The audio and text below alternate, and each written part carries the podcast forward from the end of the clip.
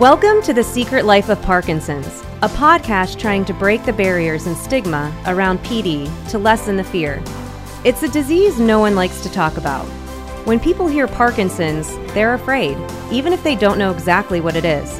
This podcast is led by Parkinson's patients talking about their daily life with PD. I'm your host, Jessica Krauser. Hi, everyone, and welcome to our segment, What's Your PD Party Trick? I'm Jessica Krauser, and I'm here with Brian Baker. Hello, Jessica. How are you? I'm wonderful. Great. Brian, we have a special guest back with Again? us again. Again. We always have special guests. You Stevie can't get rid of B. me. Yeah, I know. You can't get rid of him because we're we're it's his we're at- studio. we're at your studio. so we're here. But we're here again with Steve. Thanks again for coming back. Nice to be here. Thanks. Um, for those of you who were listening to our last podcast with Steve, it was Past the Kool Aid. So we heard your story about um, receiving your diagnosis. But this time, we're going to talk about your journey with DBS, deep brain stimulation surgery. Correct. So, um, but why do we call it a PD party? Do you have a PD party trick? I do not have a PD. Party. Do you know what a. PD party trick is? Um, I'm assuming it's like when you can shake the Do something paint. fun. So I didn't think that this was a trick, but Melissa thought it was a trick when I said, I'm like, I, I like to wave and I go, and I, I did this in one of our other segments and I stop. Like it stops going, whereas like this hand keeps going. This one just stops shaking. So that's that's the only party trick I have. I don't know. I play a lot of cards with my, my friends that make fun of me when I can't shuffle. Is that a party trick? Maybe that could Maybe. be it. Yeah. Could be. Here we Well, Steve has the best party trick. Have you ever seen it? I have not seen his party trick. Are you? se- Or really? No, he hides it from me. Oh my gosh, I, I, I feel very privileged because I've seen it a lot now. My kids have even seen it. The kids have seen it. Yes. You so wanna see it? let's show everybody your party trick, and if you're just listening, I'll tell you what's happening. Okay, so the system that I have allows me to change stimulation programs, do a lot of different things, but it also has an off button. And I'm going to turn it off right now. So this is your remote control to your DBS system, Right. which controls So your tremors. It's going to stop all stimulation. okay. All right, I'm going to turn it off. So for those of you who can't see, if you're listening in only, Steve is now shaking uncontrollably, and to almost to the point where he's going to drop his remote. Can and hopefully he'll get back to being able to turn it back on. And then we're going to talk about how this all works. Ready? Did you get it? It's getting there. Okay. Okay. Voila. Party trick. It is an amazing party trick. Yes. Okay. So. Yes, it is. So, talk to us about what just happened. I mean, well, talk to us about your symptoms before you had DBS and the, the symptoms that we just saw, and that will then lead us into the DBS discussion. My symptoms were uh, tremors and tremors only uh, in my right hand, my right side. So I went in for surgery um, in December, uh, December 18th, 2019, to control the tremors in the right hand side of my Okay. body. And then uh, tremors got worse uh, on the left hand side. So I just had my left hand side done this past year. I used to hear people talk about their on times and their off times, and I never really got it because I never really had an on time or an off time. I was on nine pills of carbidopa, levodopa a day, three times a day, Wow. and I never really got much relief from it. hmm So I, I told Dr. Henkel I want to sign up for brain surgery. So you brought it up. Yes. How did you even know about it? I read about it the very first time I, I looked on the Parkinson's website. And way down to the bottom it said, if all else fails, deep brain stimulation surgery. Well, I knew that day that I was going to have that because that seemed to be the best choice. I'd rather get rid of something for a long period of time than, you know, deal with a lot of meds over uh, a long period of time. So weren't you weren't like you almost sound like you didn't even hesitate. No, no, and I didn't. I mean, I'm I'm after the end game. you know.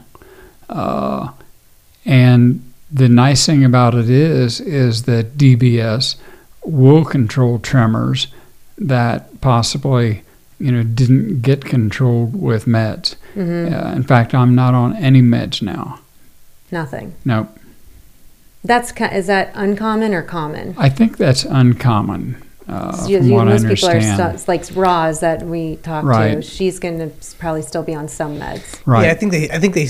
Uh, what I saw out there, what I've heard is that if you're on, if your tremors are your primary symptoms, there's a lot. There's a, there is a chance you could be on no medication. But if rigidity and stiffness is your is is your, is your primary problem, that they do have. They do usually those people stay on medication. So what does what can DBS help with? I mean, because we have a lot of symptoms that like that we're all differently Yeah. affected, but The things that DBS is best at controlling is tremors, uh, slowness, and stiffness. And it also will allow you to hopefully reduce your meds you're taking. Um, and we're, we're continuing to work on my tremors even a year after my surgery. So, you know, it takes some patience. I So- mean, the the signals are emitted out of So this is I don't know how soon out close up you can see this. So but there's several there's several devices out there. So this is the, the This is the Boston Scientific System.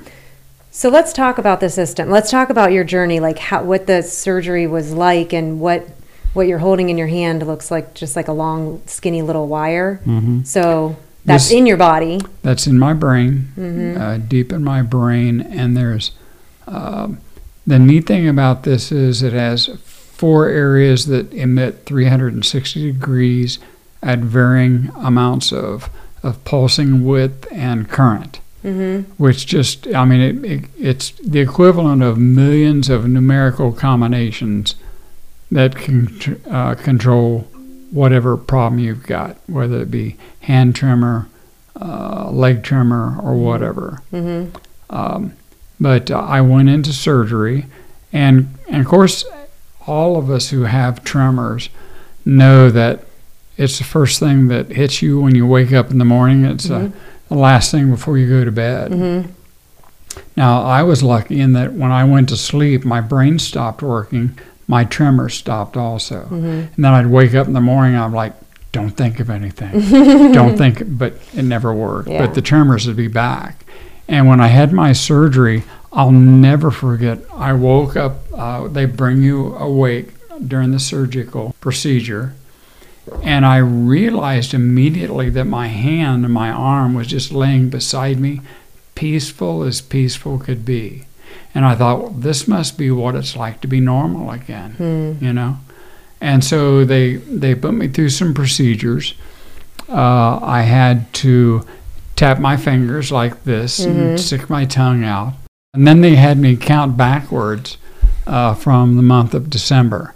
So I did, you know, December, November, October, and by the time I got to June, my jaw was literally ratcheted all over as far as it could go.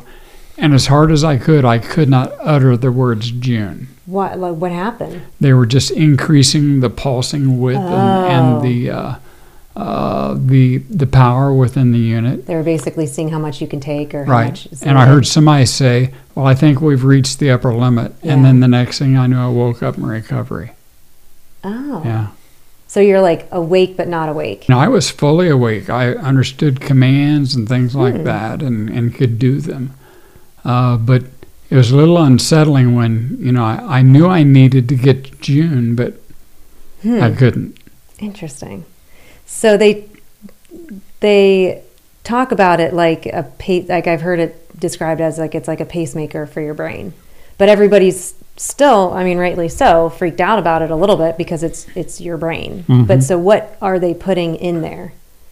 Well, these are the leads that they put in. So those are the wi- that's like a wire, Right. right? Can I see it? Sure. And then Did you ever see um, it? I have not touched. we it. have a graphic of of my my first lead that controlled my right side, and it shows the the actual lead in my brain and the waves that it's putting it out. And it looks kind of like a fat figure eight. And that was a very challenging uh, programming session. And once I once I understood that this is how it worked, then I became a better a better patient. Uh, I went in there with specific uh, agenda that I wanted to be able to carry a coffee mug from my 11 o'clock to my 2 o'clock without tremoring Mm-hmm. Because I could carry a, gl- a glass of water with no problem. But the intricacies of moving your thumb to carry a cup of coffee, and, and you think about it, it's a whole different set of muscles, whole different set of intricacies. And about a half hour later, he worked on the computer, and I was able to carry a coffee mug. Just by him changing like Right. computer signals or something. pulsing and and pulse widths and strengths and things like Hmm. that. Yeah, Interesting. but I mean it, and it's fascinating. And and then I, so now I just come with very specific things that I want to accomplish. So this whole process of getting DBS, let's just even focus on one side of your brain. Mm-hmm. It, or actually, no, yeah, the, just the one side. You had one surgery that they went into your, into the brain. Right. with- they drilled a hole in my head about the size of a dime, uh-huh. and then they they superimpose your MRI, your original MRI, over Mhm. a computer generated MRI that determines the best route that they want to go. Mhm. And that's how they know that they've got it perfectly in sync and they know that's exactly where they want to, to put the insertion guiding tube. So they put that in during one surgery. Right, Then you come back. right. And then they, they sew the ends of it up Mm-hmm. underneath your skin. And then for me, uh, now for people that go for, for uh, dual control, then the next surgery they have puts in another one. They'll drill another hole and put in the other side. But for And me, that's what Roz is doing right now, right? She had Yes. dual, so she had her first Right. Last month, her next side this month, and now what's the next step? The next step after that is they put this this transmitter in, That's what's and that's that's what generates the electricity that goes to your leads. and where is this? Right, mine is on my collarbone like that. It's I mean you can see it's so a like, really so they do surgery thing. then, and the surgery and that's an implants this. outpatient surgery. And Is what it? yeah, and what they do is they actually Do you see it? they actually uh, take the wires that they have curled up over underneath your scalp, Mm-hmm. and for lack of a better word, I, I say they take like a butter knife to separate your skin from the underneath, Yeah. you know, side of your scalp Yeah. to make a way for those wires to meet, and then they hook it up to the uh, the the uh, stimulator, and then that's when the fun begins, you know. Yeah. And I must not have been paying attention in class because I thought, and Judy thought, that we would go into the the uh, programming session. They'd flip a switch and we'd go home. Mhm. Everything would be great, but it's not like that. So it takes a, a degree of patience, Mm-hmm. you know, because it's a long, it's a long, like drawn long? out period. I would say six to eight months To get it right. to get it right, to get it perfect. And and then once you learn how the thing works, then you can ask for specific things. Hmm. And and that's where it really does become fun because you go up with an objective in mind and you come home with it working. Hmm. And that's that's a feeling of validation there. Yeah. Not everybody though can get DBS, right? You had to go through a pretty rigorous process. It was. I mean, it was a it was a two day process, and it it goes over your memory and your cognitive skills and things like that. But I actually enjoyed that a lot. I mean, I enjoyed the course memory test. did. and- well, I mean, they read you a bunch of words, and they you know, and then you have to repeat them back, and then they read them to you again. They then Don't you tell repeat him them because back. then he's No, going to know what to expect. I've and then like an hour, this is like a four hour procedure, and then an hour into it, they say, "Remember those words we read to you? Do it back." So I mean, it's it was a challenge, but I I loved it. I Mhm. enjoyed it, and and you need to know that these trials, these tests, are designed for everybody to fail them. Mhm. It's just establishing where at what point Mm-hmm. you know you fail. But they'll tell you stories and Yeah. streets and with a lot of detail, and, and, And- you just bark it back at them. And you've done that Fine. before? I went to Cleveland Clinic and where they were doing a brain, some kind of brain uh, testing or whatever like that. So I went there and did it, and it it was pretty much the same test that they're doing now. They they read a story about some lady getting robbed, and she had a pink purse, and so like an hour later they'll say, "What color was that purse?" And Right. everybody- you know, And the police felt bad, and they took up a collection for Yeah. her. Yeah, that's the same one. It's the same story. Yeah, And they ask you how much they col- see. I gotta remember how much they collected. They collected, you know, so much money, and she Yeah. lived on the third apartment by the. yeah. She was actually a cook for a high school cafeteria. Um, so with with DBS though, I, I know you said you were reading a website that said, you know, if all else fails, like try surgery. Right. But it's That it's didn't really get not it that. Well, I But- mean that's that's the old line of That's thinking. the old right. And you what? I've heard recently is you can wait three to four years after your diagnosis. I know you went sooner, but like, yeah, I went 15 months Yeah, oh wow, mm, because my concern was what if what if a year from now I'm not a candidate? because You you're know? only a candidate for well, a viable period of time, and it, and it could very well be years.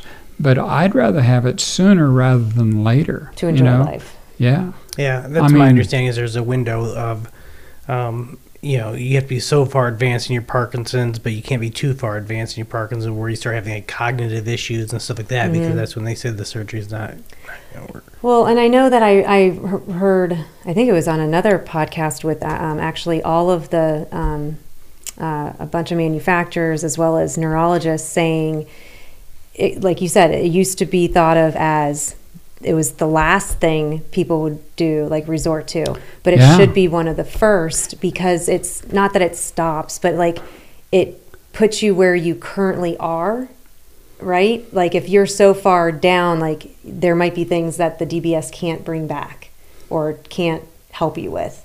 But if you get it early enough, like you did, you can it's live. it's solved all my problems. Mm-hmm. You know, and right now we're working on uh, controlling tremors without giving up balance. You know, so that's the one thing we're working Mm-hmm. on now. And I, I mean, I look at it as, and people people say brain surgery. People get all hung up about brain surgery, Mm-hmm. and brain surgery for me was a walk in the park. I mean, you know, I had my surgery one day, went home the next, Mhm. and six thirty the next morning, I was in the kitchen fixing eggs and grits, Mhm. and and I never looked back. I was off pain meds in about three days Mhm. Because there's no pain sensors in your brain. Yeah. You know, so I mean, my experience, the brain surgery itself was a walk in the park. I've had shoulder surgery far more uh, painful and and and uh, eventful than- Recovery than, time than and- the, the brain surgery. Hmm. And I look at it as you know, I mean, Home Depot sold what millions of electric drills last year. You know, now one person who bought one of those electric drills really wanted it. You know what they wanted? Hmm. They wanted holes. it's the same way with brain Yeah. surgery. N- you know, none of us really want to go through brain surgery, but we desperately want what brain surgery will get us. Mhm. And that's a more normal life that we can live with our, our families and grandkids and and for many more many more years. Well, that's so well said. So, you, so you have the we've seen the the battery pack and the lead. So what else do you have there in front of you?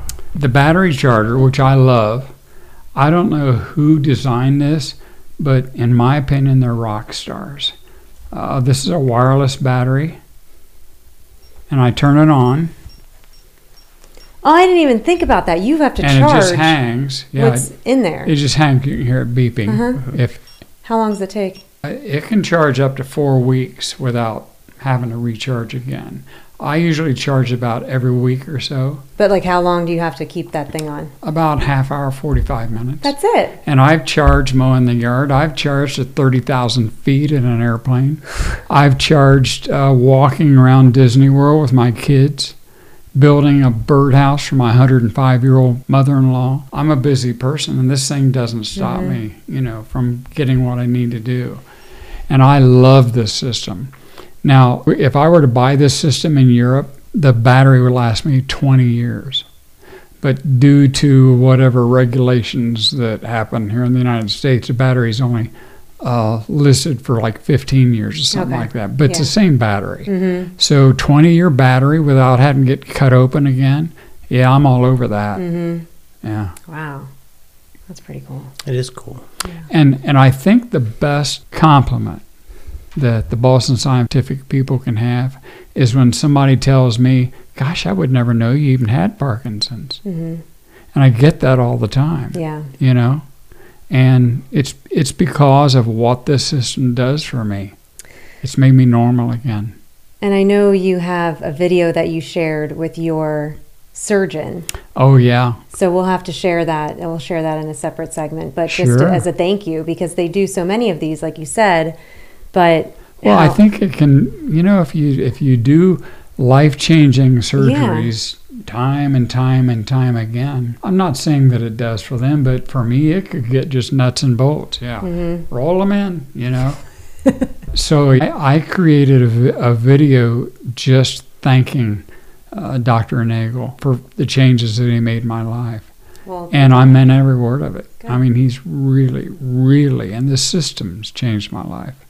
Well, we'll definitely share that. And and Steve, thank you again. Thank you for sharing your party trick um, with us. It's uh, the best party trick I think we've ever seen. You need to get one. You need to get. And You party get a trick. DBS or oh party yeah, trick? both. and you know, I, w- I will also say something about that that the party trick is actually a very deep personal Mm-hmm. revelation that really hit me once I saw it played back. And because, you know, from this angle, uh, it's just a party trick, but, but seeing it played back was pretty significant for me. It was a reminder to me of how bad my tremors are Mm-hmm. and the excellent control I'm getting. So the system does it all. And I just thank God whoever put it together. These are some really smart people. Well, we really appreciate you sharing that because it's a it's it's a personal journey, but That it's it definitely is. one that I'm glad that you can share with everybody because there's so many people who are scared or don't know about all this the the different things that we can do besides medication and uh, Well, Dr. Walter said that uh, on my last programming session up there, he's the head of the the DBS Mm-hmm. department, and he said because of, of me going, so many people within our organization have gone, you know, to get theirs done too. He said they were going to add a new demographic question to the new patient register, and the question was. Are you a friend of Steve's? I could definitely see them adding that because of how many people I already know have been. I laughed him, out so loud. That's that, but great. that was funny. That's good. I mean, that, that's getting the word out and, and being an advocate. I think that's huge. So thank you for all that you're doing for that. My pleasure. All right, in our last 30 seconds, I want to leave you with this. Please remember, we are patients just like you. We are not medical professionals telling you what to do. But there are a lot of patients out there that don't know about DBS, or they heard of it and they fear it because it's brain surgery, or because it's not as well known as something like a pacemaker would be. But don't let fear stop you from learning. Educate yourself and talk to your doctor. At the end of the day, do what's best for you. Thanks for tuning in. The Secret Life of Parkinson's is produced by Melissa Carlson and Steve Brandenburg. To contact us, email info at thesecretlifeofpd.org.